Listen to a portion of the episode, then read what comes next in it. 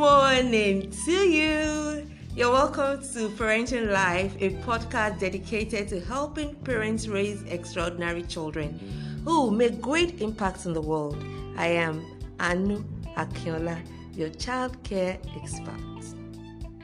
Today, I would like to talk about something very important to young children that adults don't take too seriously. Hmm, let me start with a short story. One of my favorite memories as a young child is the time I spent living with my maternal grandmother.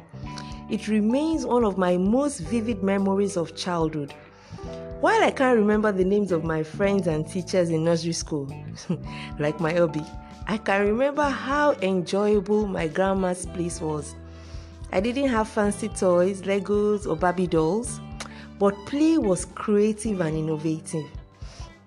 I climbed trees, plucked um, mangoes, you know, rolling tires, rolling around the compound, building mud castles, pretend play cooking with mud utensils. I had fun growing up. I grew up without any hindrance to safe play. I'm forever grateful for those memories.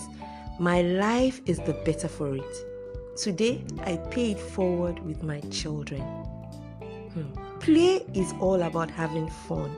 Any activity, organized or unstructured, that your child finds fun is play. But play is more than just a fun activity for children. It is necessary for their brain development. And one of the key building blocks for laying foundation for lifelong learning is play. As a parent, how many times have you stopped your young children from playing by saying, Please sit still, don't touch this, don't touch that?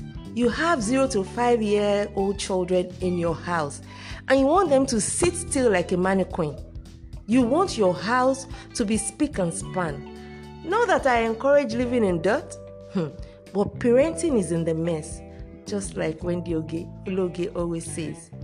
There is time for everything. Let your children play now when it matters the most. If you really understand play, you will know that play is the work of children. Stop saying all you know is play. like our original African mothers. Over the years, I've noticed something as an educationist that when you observe children at play, you will gain insight into their cognitive, physical, social, and emotional development. You want to know how much children know? Watch them play. Play is a window into the minds of children. Let me share some benefits with you. One, play helps healthy brain development. You want to raise smart children? Let them play. Play helps children to be strong, healthy, and smart. Another reason, two, relieve stress. You would wonder, are children stressed? yes, children go through stress, and some even go through depression. But you know, apart from just relieving their stress now, it also works for them a better future by helping them ma- manage, be better managers of stress later in life. Research shows that an adult who was allowed to play as young children will better manage stress. Do you have a cranky adult as a friend? Recommend play as a therapy. Cranky adults are born of children that were not allowed to play. Number three, play helps to boost creativity and develop imagination. I like this quote by, you know, it's a popular quote that says, Necessity is the mother of invention. Hmm. But this wise man says, But play is certainly the father.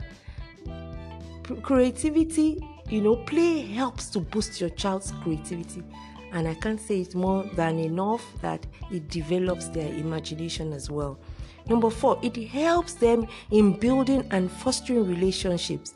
And of course, hmm, equip them with social skills like cooperation, sharing, etc. Number five, it helps emotional development.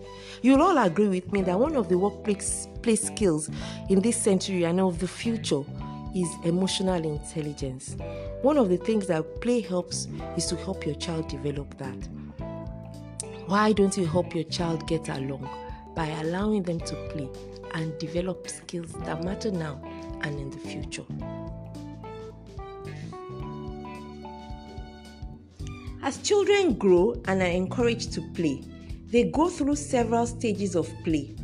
From 0 to 2 years, you will see that they are engaged in solitary, solitary play.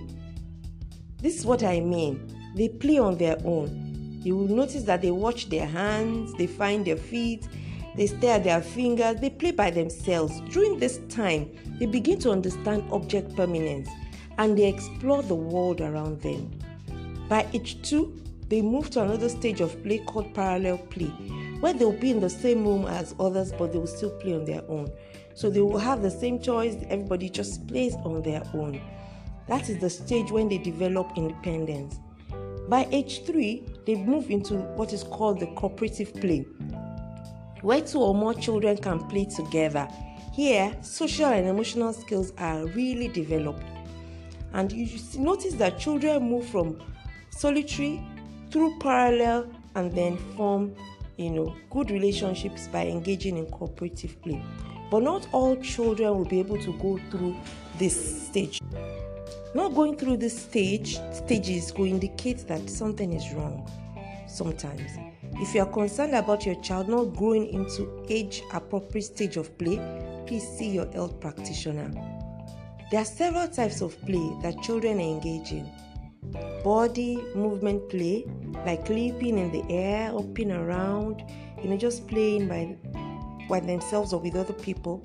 This helps them to have spatial understanding, and of course, in, um, help them to understand the world around them. Another play is the object play. This is very popular where children play with toys. It helps them with problem solving skills. So when you buy toys for your children, you are helping them to develop skills that will be useful in their future. Number three, social play. This is one of the most complex forms of play where children develop interpersonal skills and build good friendship. We also have imaginative play. This is where creativity is born, the real birthplace for creativity, where children can pretend to be you, mimic mom and dad, pretend to cook, uh, use a, your wooden ladle in the kitchen as a horse, then it becomes a microphone, then it becomes a drumstick, or turn any available box to a car. You know, when you watch children do imaginative play, it's really interesting and very informative. Dear parent, play is not a luxury, it is a necessity. It will benefit you and your children in the long run. So I'll say to you, calm down, trust me on this, and let children play. Till next week, I remain Anu Akinola. Cheers.